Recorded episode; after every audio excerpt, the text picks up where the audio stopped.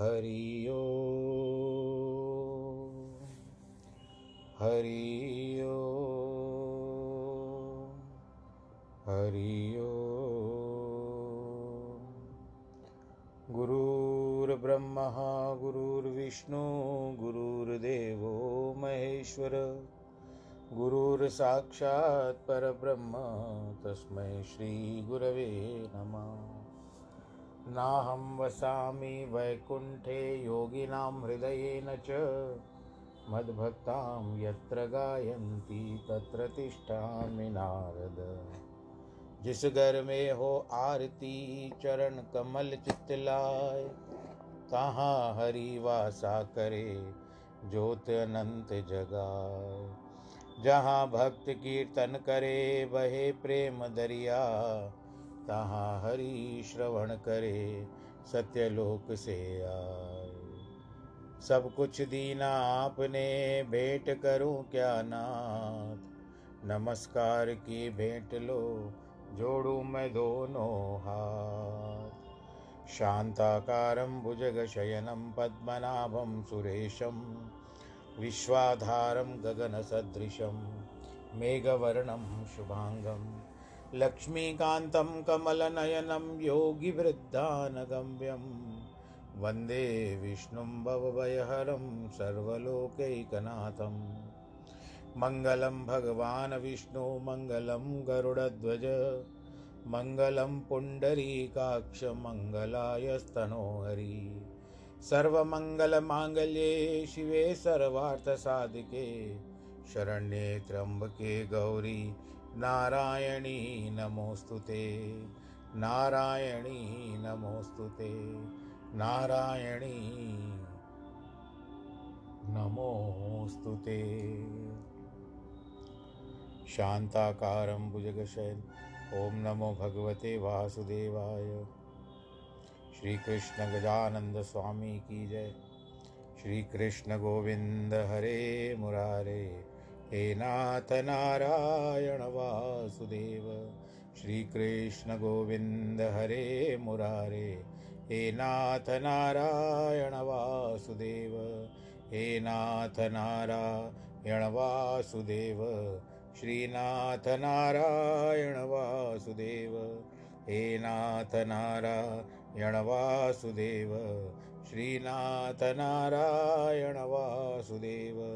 श्री कृष्ण गोविंद हरे मुरारे, हे नाथ नारायण वासुदेव।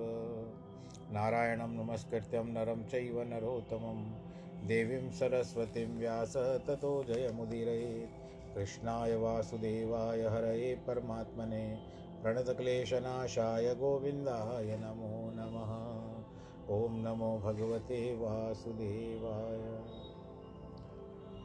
प्रिय श्रोतागणों, आज हम इस महान श्रीमद् भगवद गीता के ज्ञान के अंतर्गत जिसकी हम यात्रा आरंभ कर चुके हैं, इसमें लगभग सोलहवें अध्याय, यानी अगर इस तरह से देखें तो हम लोगों ने एक अस्सी प्रतिशत के आधार पर हम मानते हैं कि अभी अस्सी प्रतिशत में प्रवेश करने वाले।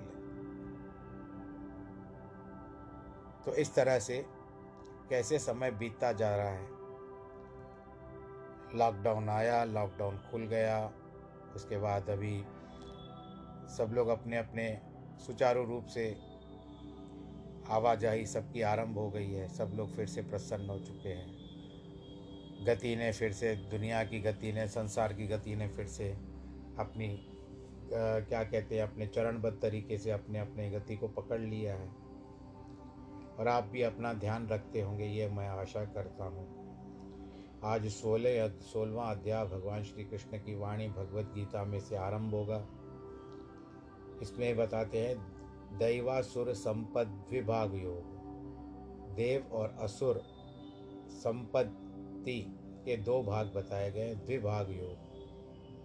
भगवान श्री कृष्ण अपने परम भक्त अर्जुन को इस अध्याय में बतलाते हैं कि इस संसार में दो प्रकार के मनुष्य हैं, एक दैवी तथा दूसरी आसुरी संपदा वाले।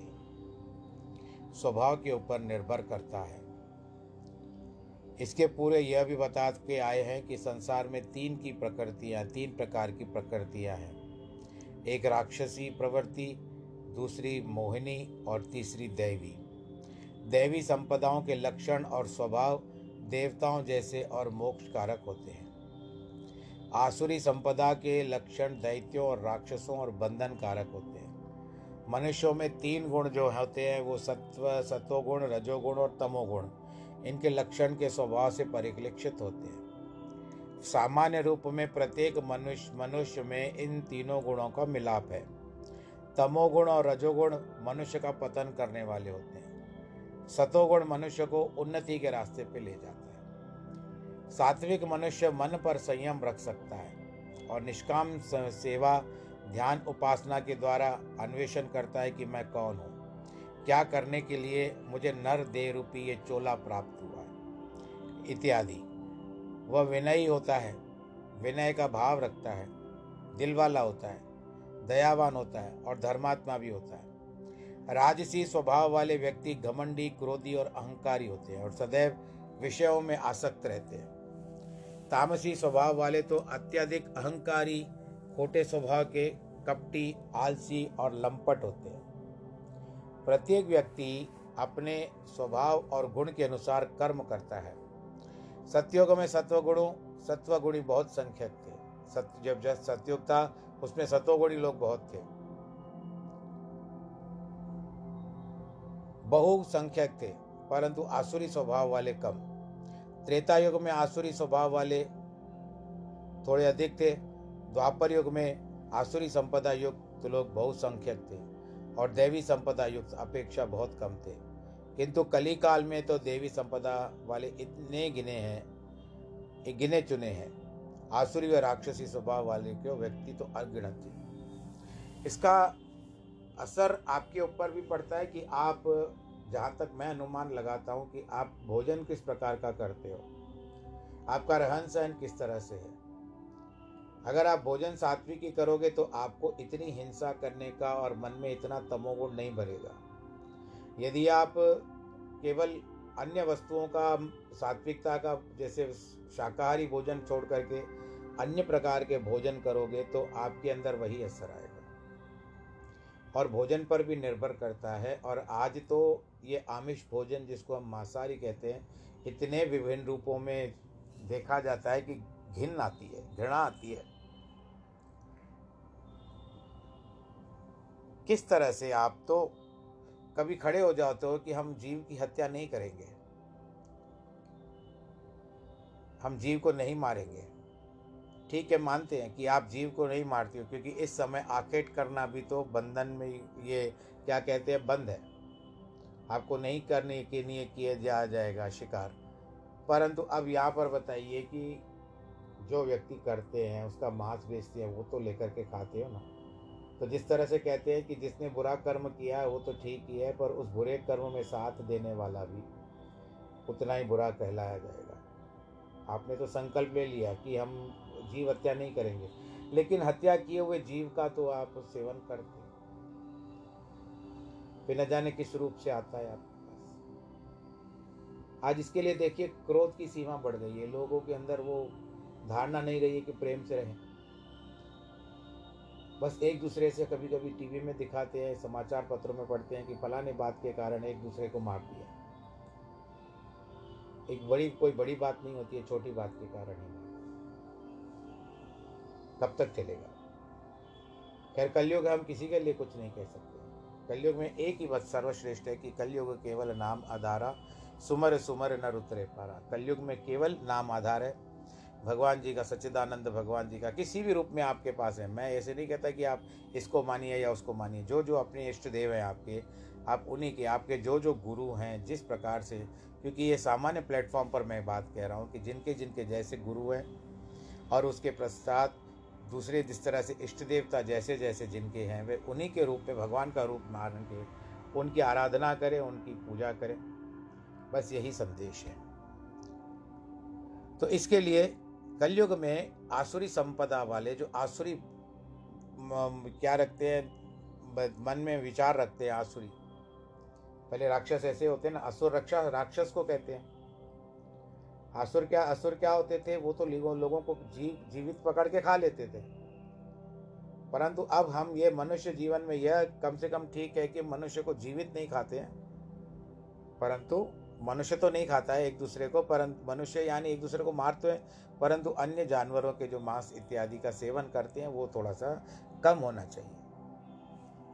बाकी पसंद अपनी अपनी, ख्याल अपना अपना, ना आप रोक सकते हैं ना मैं रोक सकता हूँ, क्योंकि स्वभाव आपका, ऊपर वाले की सब कुछ संपदा आपकी, तो आप प्रयोग करिए, लेकिन जितना हो सके कम प्रयोग करिए, अपने को इस दायित्व से मुक्त कर लीजिए। तो इस तरह से प्रथम तीन श्लोकों में भगवान ने देवी संपदा वालों के लक्षण का वर्णन किया है, चौथे श्लोक में आसुरी संपदा का बताया है। अब भगवान जी क्या कहते हैं, अभयम सत्वम संशु द्विज्ञानयो यव्यस्थिति दानम दमश्च यज्ञश्च स्वाधाय तप आर्जवम। अर्थ क्या है कि भय का सर्वथा अभाव, अंतकरण की पूर्ण निर्मलता, ज्ञान और योग अभ्यास में स्थित दान करना, इंद्रियों का दमन करना, यज्ञ करना, वेद शास्त्रों का पठन पाठन करना, तपस्या करना और प्रकृति या स्वभाव की सरलता, सरलता के आर्जवम। अहिंसा सत्य मक्रोधस्त्याग शांति पैशुनम दया भूतेश्व लोलुप्त्वम मार्दवम हीरा चालनम चापलम। अहिंसा सत्य चरण, क्रोध का त्याग, त्याग वृत्ति का धारण, शांति में रहना, दूसरों के दोषों को प्रकट न करना, सभी प्राणियों पर दया करना, इंद्रियों के विषयों में संयोग होने पर उनमें लिप्त न होना, कोमल स्वभाव को धारण करना, दुष्ट कर्मों को करने से लज्जा की अनुभूति, शरीर मन और इंद्रियों की स्थिरता, तैज क्षमा धृति शौचम द्रोहो नातिमानिता भवंती संपदम देवी मजी जातस्य भारतः। तेज, क्षमा भाव,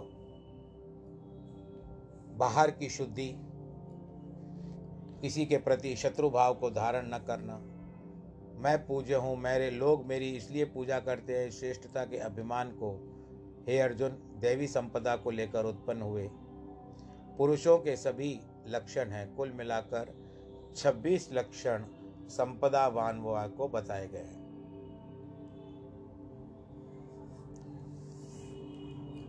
जिस तरह से घर है, जमीन है, कार है, नौकर चाकर है और बैंक बैलेंस भी अच्छा है, उस तरह से क्या होता है वो व्यक्ति एक धनाढ्य कहलाता है, साहूकार कहलाता है, पैसे वाला कहलाता है और भगवान जी की कृपा होती है, धन ये तो पूर्व जन्म के कर्म हैं उसके। तो इस तरह से अभी यहाँ पर जो छब्बीस बातें बताई जा रही है भगवान के द्वारा, ये जो भगवान जी ने छब्बीस लक्षण संपदावानों के बताए हैं वो इस तरह से है। एक होती है निर्भयता। निर्भय या भय मुक्त व्यक्तित्व वह है जो न स्वयं डरता है न दूसरों को डराता है। शास्त्र, गुरु और माननीय बड़ों के कहने के अनुसार और आदेश के अनुसार चलना ही मैं किसी प्रकार का संशय नहीं करता है। नहीं, मुझे बड़ों ने आज्ञा दी है ना, मुझे इसको कार्य को पूरा करना है, तो वो कर्म फल के परिणाम की कोई चिंता न करते हुए निर्भय होकर बिना किसी भी प्रकार की दुर्बलता को प्रकट करते हुए सभी कर्तव्य कर्म करे। भय काहू को देत नहीं, नहीं भय मानत आन, कहो नानक सुन रे मना ज्ञानी ताई बखान। मन में किस किसी को भय नहीं देते और न खुद भय भय करते हैं। और ज्ञान, अर्जुन को अपने संबंधियों का मोह था, इसीलिए उसे कर्तव्य पालन करने में भय लग रहा था। और देखिए यहाँ पर बताया गया है कि आजकल पाप कर्म करने के कारण हमारे मन में ऐसा भय बैठ गया है कि सत्संग करने की मानसिक शक्ति भी नहीं रहती। भगवान कृष्ण ने भारतीयों में मानसिक और धार्मिक शक्ति का विकास करने के लिए अवतार लिया है। कली काल में जब गुरु नानक और गुरु गोविंद सिंह ने देखा कि हिंदू जाति में भय गहराई में प्रवेश कर रहा है, तो इस कारण वो सब अपने धर्म से दूर होते जा रहे हैं, तब उन्होंने सिख पंथ की आधारशिला रखी और हमें यह अभय प्रदान करने के लिए गुरु गोविंद सिंह ने अपने चार पुत्रों का बलिदान तक करवा दिया। निर्भयता का यह तात्पर्य कदापि नहीं निकालना चाहिए कि अपने गुरुजनों, सम्माननीय वृद्धजनों या ईश्वर का असम्मान करते हुए जैसा भी मन में आए व्यवहार किया जाए, परंतु प्रत्युत निर्भय होकर उनकी आज्ञाओं को अनुसरण करना चाहिए। इस तरह से तो सब अपना अपना घर धर्म कर्म छोड़ते गए। गुरुजनों के दिनों दिनों में जाति प्रचार को जिस तरह से बढ़ावा दिया गया कि हम सन, सनातन धर्म हिंदू जाति के प्रकार को किया गया, बहुसंख्यक सिख बनाए गए कि जैसे आप सबकी रक्षा कर पाओ और उनके लिए आप मर मिटो। आज भी देखो, मैं आपको कहता हूँ कि सिख समाज जो होता है, आप उनको देखिए कि जब भी ऐसी कोई विपदा आती है किसी पास तो सब एकजुट खड़े हो जाते हैं। ऐसे बहुत सारे समुदायों में है, मैं ऐसे नहीं कह रहा हूँ, मैं खुल मैं सबके लिए कह रहा हूँ, परंतु जहाँ पर वो बात आती है तो वो एकजुट होकर के खड़े हो जाते हैं और बड़े आनंद के साथ, भले लंगरी चलते हों उनके, और समाजों में भी भंडारे चलते हैं और भी प्रकार की सेवा की जाती है, सभी समुदायों में है। लेकिन फिर भी एक बार जो आकर के निकलनी चाहिए बात, वो उस समय थी जब गुरु थे उस समय। अब इस तरह से इन सब बातों का ध्यान न देते हुए कि हम अपने गुरु को मान सम्मान के साथ रखेंगे, उनका जो अनुसरण करना है, उनकी वाणी को अनुसरण करना है, उनकी बातों में क्या रहस्य छुपा हुआ है, वो तो खजाना है, हम लोगों के अनमोल खजाना है, उनको प्राप्त करना है। तो इस तरह से एक समय था कि अर्जुन के बालक अभिमन्यु ने एक दिन दस लाख शत्रु सैनिकों को मार डाला। आज हमारे बालक तो कुत्ते और बिल्ली से भी डरते हैं। कुछ माताएं तो जानबूझकर भय बालकों को पैदा करती है। मानसिक शक्ति बालक में तब उत्पन्न होगी जबकि उसमें वीरता और भाव का संचार किया जाए, इस प्रकार की शिक्षा दी जाए। दूसरा है अंतकरण की शुद्धि। पहला आपने पढ़ा निर्भयता, दूसरा है अंतकरण। जब तक चित्त को पूर्ण रूप से शुद्ध नहीं किया गया है तब तक ज्ञान मार्ग में प्रगति नहीं हो सकती। ज्ञान अंतकरण में उत्पन्न होता है। पांच तत्वों के सत्व गुणी अंश से बना है। वह चार रूपों में होता है, मन, बुद्धि, चित्त और अहंकार। मन का कार्य है संकल्प विकल्प करना, यह क्या करूं, यह संकल्प है मैं यह कार्य न करूं, इसके विकल्प कहा जाएगा, मन का यही स्वरूप है। चित्त, बारंबार एक ही बात का विचार या चिंतन करना। अहंकार, में यह काम कर रहा हूं और अमुक कार्य करूंगा, यह अहंकार है। यह चारों अंतकरण के अंश का रूप है। इन चारों को मिलाकर अंतकरण कहा, कहा जाता है, जिसमें मन, बुद्धि, चित्त और अहंकार ये आपके अंतकरण में उत्पन्न होते रहते हैं। भगवान का कथन है कि सर्वप्रथम निर्भय होकर अंतकरण को भलीभांति शुद्ध करना चाहिए। संसार में जितने भी पाप या दुष्कर्म होते हैं वे सभी मैले अंतकरण में ही परिणाम होते हैं। सत्संग करने के नाम को स्मरण करने से, सेवा चाकरी करने आदि से अंतकरण शुद्ध होता है। हमें सतर्क रहना चाहिए कि सारा दिन ऐसा कोई ना कोई कर्म करें या कुविचार मन में न लाएं जिसके कारण अंतकरण में मैं चढ़ जाए मैं चढ़ जाए सदा ऐसे पुण्य कर्म और सद्विचार करें कि पूर्वकृत कुकर्मों के कारण चढ़ा हुआ मैल भी अंतकरण से उतर जाए। चोरों, हत्यारों और दस्युओं को यह समझ तो है कि वह हम तो यह कर्म कर रहे हैं, वह अच्छा नहीं है, परंतु उन्हें छोटे मोटे अपराध कर अपने विवेक को प्रभावहीन और दुर्बल बना दिया है। जिन ऋषि मुनि संत महात्माओं की महिमा गाई जाती है उनका मुख्य लक्षण यह था, उन्होंने अपने अंतकरण को दर्पण के समान उज्जवल और स्वच्छ रखा था। उसका फल उन्हें प्राप्त हुआ। जैसे कबीर ने कहा है कि कबीर मन निर्मल भया, जैसे गंगा नीर, पाछे हरि लागा फिरे, कहता कबीर कबीर। जब हम कोई पाप या अत्याचार करते हैं उस समय यदि हम केवल अपने भूल का स्मरण करें कि एक मल मूत्र में बिंदु के ही उत्पन्न हुए हैं, तो कदाचित हमें भी कभी अहंकार नहीं होगा। एक महात्मा नगर के बाहर रहता था। एक बार वह अपने किसी प्रेमी के साथ उनके घर में भोजन करने जा रहा था तो मार्ग में एक सुंदर वेश्या दिखाई दी। उसे देखकर महात्मा रुक गया। उसके मन में विचार आया कि एक बिंदु से उसकी सुंदरता कितनी प्रतिमा बनी है। उसके अंदर से प्रकाश था, परंतु जब वह खड़ा होकर के उस वेश्या के सुंदर मुखड़ा एकटक देखने लगा तो वैश्या ने सोचा, इस कंगले साधु के पास क्या होगा और मुझे क्या देगा। महात्मा जब उसे और ध्यानपूर्वक देखने लगा तो वह बोली, रे साधु चला जा। जिन राज्य के स्वामियों ने मेरी ओर देखा वे अपने राज्यों को लुटा करके चले गए, किंतु हाथ में उनके कुछ नहीं आया। अतः तू क्या देखता है, तेरे पास है ही क्या, अपना रास्ता नाप। तब महात्मा बोले, अरे वैश्या सुन, तू मुझ तू मुझ तुझसे तैलक, तू सूरत से, तेरी मस्वर की हम तो कल कलम देखते हैं। मैं तुझसे मुझ मेरा तुझसे कोई प्रयोजन नहीं है, न तो तेरी सुंदरता में ही मुझे कोई रुचि है।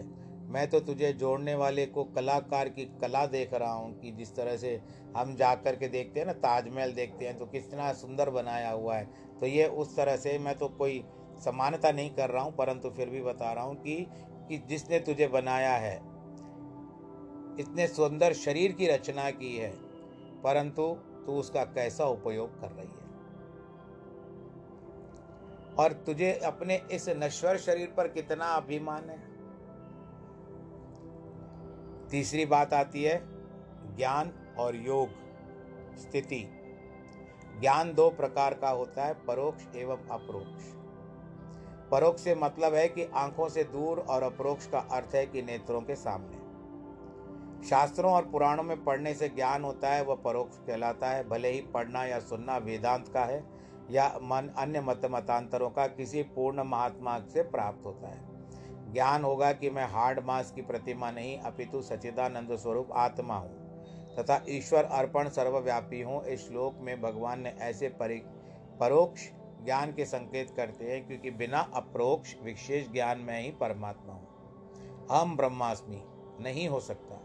अप्रोक्ष ज्ञान को ही विज्ञान या ब्रह्म ज्ञान कहा जाता है। यदि केवल परोक्ष ज्ञान की पूरी तरह से हो जाए तो पूरा भरोसा हो जाए कि ईश्वर है और वह सदा सर्वव्यापी है, सर्वसमर्थ है, सर्व अंतर्यामी तथा सभी को देखने वाले, वही कर्मफल दाता है। और भी हम कदापि पाप जुल्म का अधर्म नहीं करेंगे। जब हम कर्म विश्वासघात छल कपट करते हैं तब हम सोचते हैं कि यदि छुपकर अंधकार में या एकांत में द्वार बंद करके कर्म करेंगे तो किसी को पता नहीं चलेगा, हम चलेगा हम बच जाएंगे। परंतु उस समय यदि यह ज्ञान मन में उत्पन्न हो जाए कि परमेश्वर सर्वव्यापक है, सब कुछ देखता है, कुकर्म कर, करते हैं वो भी देखता है, तो मन में कभी कुविचार नहीं आएगा, क्योंकि ईश्वर तो हमारे मन के भावों को भी जानने वाला है। यदि ईश्वर के अस्तित्व में पूर्ण विश्वास हो जाए तो जैसे सूर्य के सम्मुख अंधकार टिक नहीं सकता, हमारे मन में बुरे विचार उत्पन्न नहीं हो पाएंगे। गुरु से दीक्षा लेकर उसके द्वारा दिए गए मंत्र के अभ्यास को योग कहते हैं, जिसे जिज्ञासु के मन की विक्षिप्तता या चंचलता दूर हो जाती है। यह तीन गुण विशेष रूप से देवी संपदा वालों के लिए, योगियों और विशेष रूप से प्राप्त होते हैं। इनके सिवा जिन जिन तेईस गुणों का उल्लेख बताया गया है, तीन श्लोकों में हुआ है, वह ज्ञान योग, कर्म योग और राज योग या भक्तों में सभी में होते हैं। चौथा आता है दान करना। कई सज्जन सज्जनों ने अपने संपूर्ण जीवन में देश या जाति को समर्पित किया है। राजा मयूरध्वज ने अपना शरीर भगवान को अर्पित किया। राजा शिवी ने भी वही काम किया। जो भी पदार्थ प्रभु ने हमें दिया है वह सब उसी के नाम पर समर्पित करना है, हमारा कर्तव्य है। दैवी संपदावान अपनी सारी संपत्ति धर्म के पीछे लगा देते हैं। राजसी और तामसी व्यक्तियों के पास माया दुख, क्लेश और श्रम को भी अपने साथ ले जाती है, उन्हीं के पीछे व्यय भी होती है। दान यथाशक्ति यथा योग्य रीति से करना चाहिए। एक सज्जन हरिद्वार गए, उनके साथ उनके मुंशी और नौकर भी गए। गंगा स्नान के पश्चात एक कुटिया में गए जहाँ पर भंडारा होता था। विचार हुआ कि भंडारों में कुछ अन्न दिया जाए। सेठ ने एक सौ रुपये दिए। पचास साठ वर्ष पूर्व सौ रुपये तो एक बहुत बड़ी राशि होती थी। मुंशी ने कुटिया के महात्मा से कहा, मेरे मेरा सवा रुपया स्वीकार कीजिए। परंतु उसने ऐसी वस्तु खरीदे जो सभी लोगों के मुख पे कुछ न कुछ पड़ जाए। महात्मा बोले, सवा रुपये का नमक ले आओ तो जो कोई व्यक्ति भंडारे में खाएगा उसके मुख में पड़ जाएगा। नौकर ने कहा, स्वामी मैं क्या सेवा करूं? महात्मा बोले, वत्स तू गंगा जल भर करके ला दे, तेरी सेवा भी इनके समान हो जाएगी। यदि वह धनवान केवल नमक या गंगाजल लाता तो उसे इतना फल नहीं मिलता यहाँ पर मुंशी और नौकर अलग थे। उनकी शक्ति के अनुसार दान यथेष्ट था, अर्थात दान में शक्ति और श्रद्धा अत्यंत महत्वपूर्ण है। दोनों को देखना चाहिए कि शास्त्रों में कहा है कि अन्न दान उत्तम वस्तु है, किंतु विद्यादान विद्यादान उससे भी उत्तम है। आत्मविद्या का दान और सर्वश्रेष्ठ दान है। एक राजा की दानशीला दानशाला में प्रत्येक याचकों को अपना अभिष्ट मिल जाता था। सभी याचक अपनी मनोवांछित वस्तु प्राप्त पाकर ही लौटते। एक विद्वान ब्राह्मण की कन्या विवाह योग्य हो गई, किंतु ब्राह्मण के पास पर्याप्त धन का अभाव था। उसकी स्त्री बोली, जाकर राजा से मांग लो। अतः वह राजा के पास पहुंचा। राजा से बोला, राजन, मैं गृहस्थ ब्राह्मण हूँ, कन्या का ब्याह करना है। ब्राह्मणी की इच्छा है कि विवाह ठाट बाट से हो। राजा ने कहा कि इसको दस हजार सोने के सिक्के दिए जाएं। ब्राह्मण ने कहा, राजन, ये तो कम है। राजा ने कहा, बीस हजार सिक्के दे दो। उसे तब भी कम लगा। तब राजा ने कहा, सारा राजकोष उसे दे दिया जाए। परंतु ब्राह्मण संतुष्ट न हुआ। तो राजा ने कहा, मेरा शरीर प्रस्तुत है। पंडित बोला, यह भी यथेष्ट नहीं है। राजा बोला, स्वामी, आप ही आदेश दीजिए कि मैं क्या करूँ। ब्राह्मण ने कहा, राजन, यह संपूर्ण धन पदार्थ तो राजा के हैं, मुझे आपके परिश्रम की कमाई चाहिए। राजा बोले, आज की रात आप प्रतीक्षा कीजिए, कल आपको मेरे परिश्रम से जो भी धन धन कमाऊंगा वो दिया जाएगा। ब्राह्मण बोला, मुझे स्वीकार है। वे सभी मुद्राएं आप भीतर रखें। राजा ने अपना वेश परिवर्तित कर हाट में गया। एक लोहार से बोला, मुझे काम चाहिए। लोहार बोला, मेरे पास बहुत से काम वाले हैं, किंतु तुझे काम चाहिए तो इस गर्म लोहे पर हथौड़ा लगाओ, चार पैसे मजदूरी दूंगा। राजा ने स्वीकार किया। बड़ी प्रामाणिकता के साथ काम लिया। लोहार बहुत प्रसन्न हुआ। ले, तू अच्छा काम किया है, चार पैसों के बदले पाँच पैसे ले ले। आज से प्रतिदिन काम पर आया कर। राजा ने कहा, नहीं, मैं चार पैसे ही लूँगा, जो मजदूरी निश्चित हुई है। दूसरे दिन राजा ने चार पैसे ब्राह्मण को दिए। कहा, यही मेरी परिश्रम की कमाई है। ब्राह्मण बहुत प्रसन्न हुआ। बोला, राजन, यही मेरे लिए यथेष्ट है और करोड़ों के तुल्य है। यह थी हमारे देश की संस्कृति। एक और राजा संपूर्ण राजकोष में दान दे रहा है और साथ साथ अपना शरीर भी, पर दूसरी ओर था ब्राह्मण का संतोष, जो प्रामाणिकता से परिश्रम पूर्वक उपार्जित चार पैसों पर ही संतुष्ट था। वह घर में गया। ब्राह्मणी के पूछने पर उसे चार पैसे देकर के कहा, ये मिले। सुनते ही वह गुस्से में आ गई। बोली, तूने ये पैसे क्यों लिए? मैं चार पैसों चूल्हे में फेंक दिए। रात को जब सोई तो उसे नींद नहीं आ रही थी। बार बार पति से कह रही थी, ऐसा तूने क्यों किया? तूने ये चार पैसे क्यों लिए? ब्राह्मण बोला, मैं क्या करूं, जो मिला सो ले आया। प्रातःकाल उठा तो उस चूल्हे के चार पौधे उगाए, जिनमें से हीरे जवाहरात लटक रहे हैं। उनकी चा उनकी चमक से सारा घर जगमगा रहा है। ब्राह्मण और विद्वान संतोषी था। बोला, राजा का पुण्य फल है। वो दान सच्चे प्रेम और श्रद्धा के लिए किया जाता है, उससे ही सुंदर फल आते हैं। एक गरुड़ पुराण में कथा आती है बभ्रुवाहन की, जिसने प्रेत की मुक्ति करवाई थी। पर प्रेत ने उसको कहा था कि वैदिश नगर के समय, त्रेता युग के समय, वैदिश नगर में मेरा सुदेव नामक नाम था। मैं एक बनिया था। मैंने कोई सत्कर्म किए थे, परंतु संतानहीनता के कारण मैं मुझे ये सब कुछ प्राप्त नहीं हो पाया और अंत समय में कोई मेरा करने वाला न रहा। जो मैं अवगति को प्राप्त हुआ हूँ, मैं प्रेत हो गया हूँ। आप मेरा आप मेरी मुक्ति करा सकते हो। राजा को उसने एक मणि दी।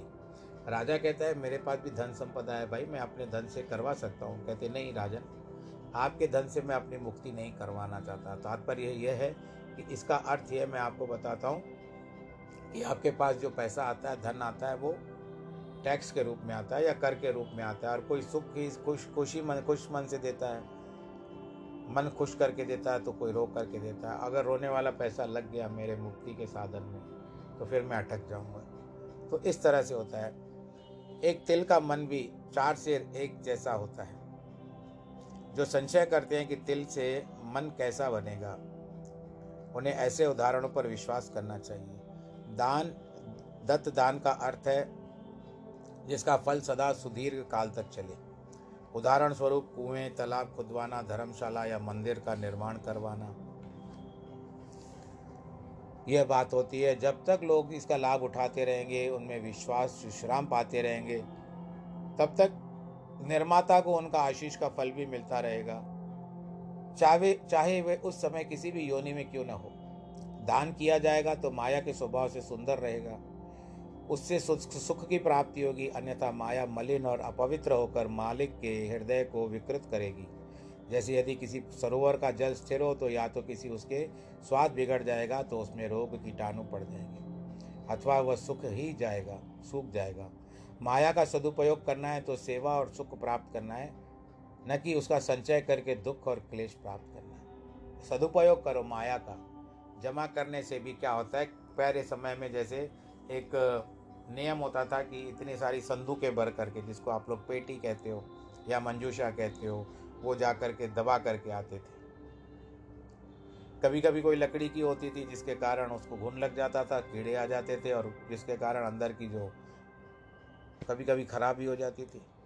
तो सदुपयोग हुआ नहीं, जमा किया तो काम नहीं आई अंत समय में। महाभारत के शांति पर्व में आया है कि दो अम्बसीन निवेष्टियों में गले बद्वा दृढ़ा शिला धन्वंतर मादातारम ब्राह्मणम चातपस्मिनम। दो प्रकार के लोगों को द्वौ गले में बड़े भारी शिला सुदृढ़ रूप से बांध कर बंधवा कर सागर में फेंक देना चाहिए ताकि वे बाहर न निकल पाएँ। एक तो वो जो धनाढ़ जो दान नहीं करते, और ऐसे ब्राह्मण को जो तपस्या नहीं करते। साधु हो, साहूकार न बने, धन संचय की चेष्टा न करे वरना उसके धिक्कार है। शास्त्र तो किसी का पक्षपात नहीं करते। सच्चे महात्मा तो प्राप्त धन न केवल अन्यों में वितरण करते हैं, प्रत्युत अपना विद्याधन और ज्ञान धन भी अन्यों में फैला है पर उनका कल्याण करते हैं। जो ऐसा नहीं करते, गृहस्थों से लेकर जन उस जन जीवन निर्वाह करते हैं, वे अपराधी हैं। परमेश्वर ने गृहस्थों के धन दिया है, महात्माओं को ज्ञान दिया है, ये यदि उस धन का कोष का परस्पर वितरण नहीं करते तो पाप के भागीदार हैं। गृहस्थों पर अपने परिवार के सभी सदस्यों का दायित्व होता है, साधु पर संपूर्ण संसार का नहीं तो अपनी संपूर्ण जाति और देश का दायित्व अवश्य होता है। माया है तो दूसरों के दुख का निवारण न किया जाए तो पाप लगता है। ज्ञान है फिर भी दूसरों का सुमार्ग नहीं दिखाते, वह भी भारी अपराध है। भगवान धन देता है, दोनों हाथों से उस शुभ कार्यों में लगाना आवश्यक है। जैसे यदि नौका में पानी भर जाए तब उसे दोनों हाथों से आप बाहर निकाल सकते हो, अन्यथा नाव डूब जाएगी। पानी बड़े नाव में घर में बाड़े दाम, दोनों हाथ उलीचिए यही सयानों काम। अकबर ने एक बार बीरबल से पूछा, मैंने ऐसा कौन सा पुण्य या दान किया है जिसके कारण मुझे इतना बड़ा साम्राज्य प्राप्त हुआ है। बीरबल ने कहा, काशी में एक बहुत बड़े ज्योतिष बुलाए, उन्होंने गणना करके बताया कि पूर्व जन्म में कर्म बता दिए और जिसके कारण वो बात पहुंची। पांचवा आता है दम, इंद्रियों का संयम। इंद्रियों का स्वभाव है कि विषयों के पीछे दौड़ना, किंतु कितना भी सुख उपलब्ध हो, किंतु कितना भी रस मिले, वे तृप्त नहीं होती। विवेक से ही काम लेना चाहिए और देखना चाहिए इंद्रियां संयमित है कि नहीं। इंद्रियों के द्वारा ही हमारी शक्ति क्षय होती है। शारीरिक आत्मिक दुर्बलता मलिन मन में कारण ही होती है। अंतकरण तो शुद्ध बनाकर उसके साथ दान पुण्य भी करना चाहिए। इंद्रियों को अपने वश में करना चाहिए, अन्यथा मात्र दान पुण्य पर्याप्त नहीं है। इंद्रियों के विषय में गुरु अर्जन देव ने सुखमणि साहब में पांचवी अष्टपदी में पांचवी पौड़ी में सुंदर ढंग से उपदेश दिया है। उस पौड़ी में सुंदर ढंग से बताया है कि मिथ्या शब्द का अर्थ निष्फल और निरर्थक है। जिसके मन में लोभ लालच है वह मन मिथ्या अर्थात निरर्थक निरर्थक है, किसी काम का नहीं है। वह शरीर भी किसी काम का नहीं है यदि उसे परोपकार में न लगाया जाए। साहस भी है, बल भी है, धन संपत्ति भी है, किंतु दूसरों के दुख क्लेश और निर्धनता देखकर भी यदि हम परोपकार नहीं करते तो ऐसे जीवन का प्रयोजन ही क्या। अब वर्तमान की बात कर रहे हैं। ये चार पाँच महीने से जो मार्च से या फरवरी से जो कोरोना की महामारी आ गई है, इसमें आप देखिए हम लोगों ने उनके लिए तालियां भी बजाई जिन्होंने अपने घर तक नहीं पहुंच पाए, और कितने लोग तो बेचारे उनकी सेवा करते करते जो नर्सेस थे या पुलिस वाले थे या जो भी इन सेवा में संलग्न थे, डॉक्टर्स थे जिसको आप लोग चिकित्सक कहते हो, ये सब लोगों की सेवा में उन्होंने कई लोगों ने अपना जीवन त्याग दिया, यानी अपने जीवन तक की बलि चढ़ा दी। तो ऐसे लोगों के लिए सम्मान में तो हमको खड़े होकर के उठना चाहिए और उनको सम्मान देना चाहिए। तो ये शरीर भी किस काम का, इन सब लोगों ने जो भी कार्य किया है वो बड़ा सराहनीय है, हम मानते हैं। और हम लोगों ने इनके लिए तो ताली भी बजाई, थाली चमचे भी बजाए, प्रधानमंत्री के आह्वान पर हम सब ने किया। आज भी कितने लोग घर पहुंच नहीं पाए हैं, अपने अपने परिवार से बिछुड़े हुए हैं, सेवा में लगे हुए हैं, ऐसे भी कई लोग हैं। और हम जल्दी जल्दी कुछ ना कुछ टीका टिप्पणी कर लेते हैं। ठीक है, कहीं पर सब जगह तो एक जैसी बात नहीं होती, पर आप जिन्होंने अपने प्राणों का त्याग कर दिया सेवा करते करते, संक्रमित हो गए, वो वो अपना इलाज बेचारे खुद नहीं करा पाए और मृत्यु को प्राप्त हुए, उनको तो कम से कम धन्यवाद देना चाहिए कि जाते जाते उन्होंने दूसरों को बचाने के लिए अपने प्राणों का त्याग कर दिया। तो यह हमारी ओर से एक आज उनको सम्मान होना चाहिए। और आज मैं ये जो अध्याय कर रहा हूँ वो भी उनको समर्पित करता हूँ।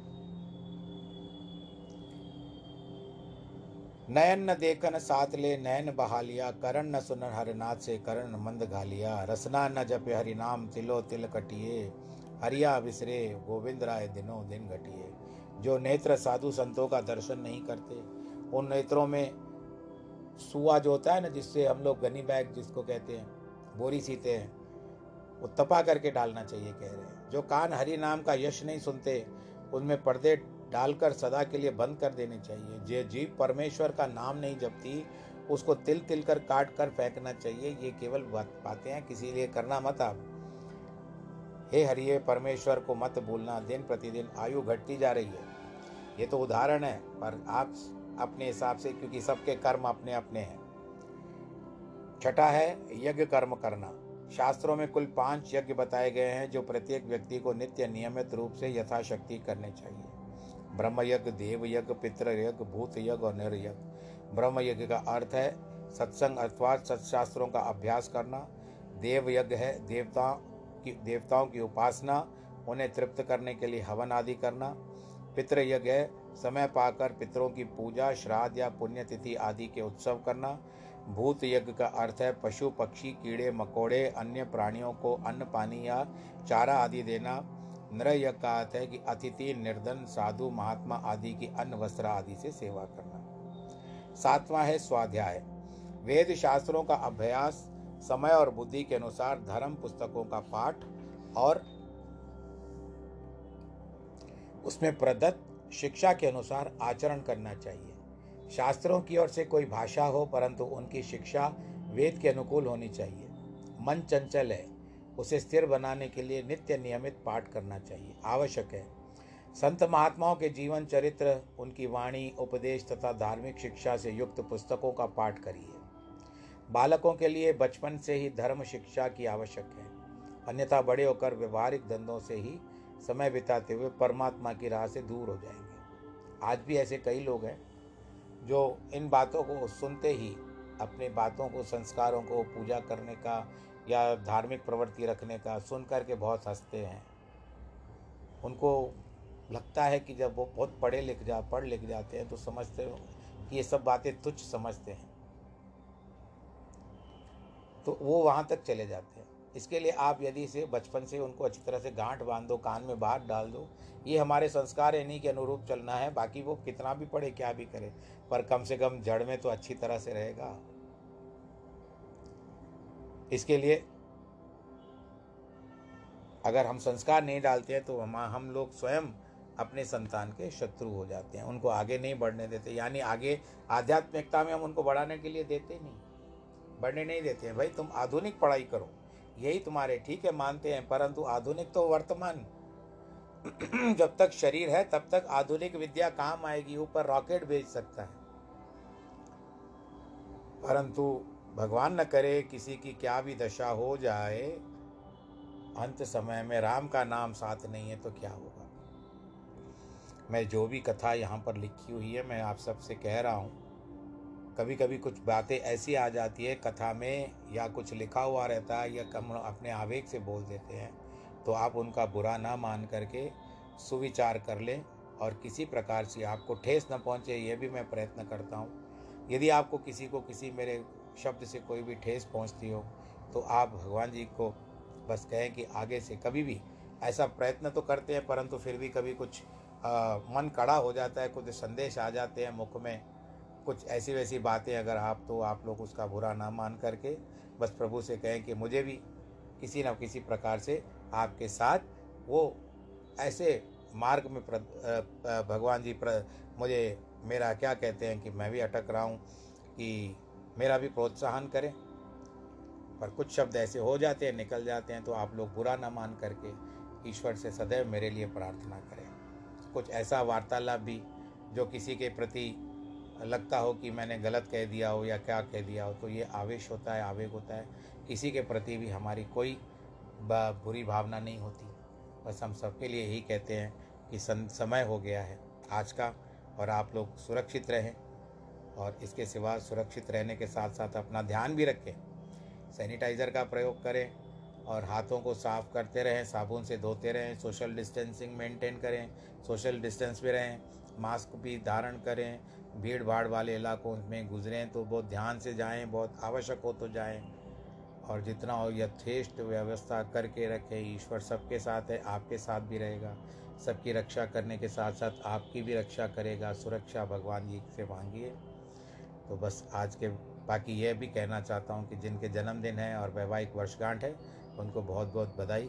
सर्वे भवन्तु सुखिनः, सर्वे सन्तु निरामया, सर्वे भद्राणि पश्यन्तु, माँ कश्चित् दुःखभाग् भवेत्। नमो नारायण, नमो नारायण, नमो नारायण।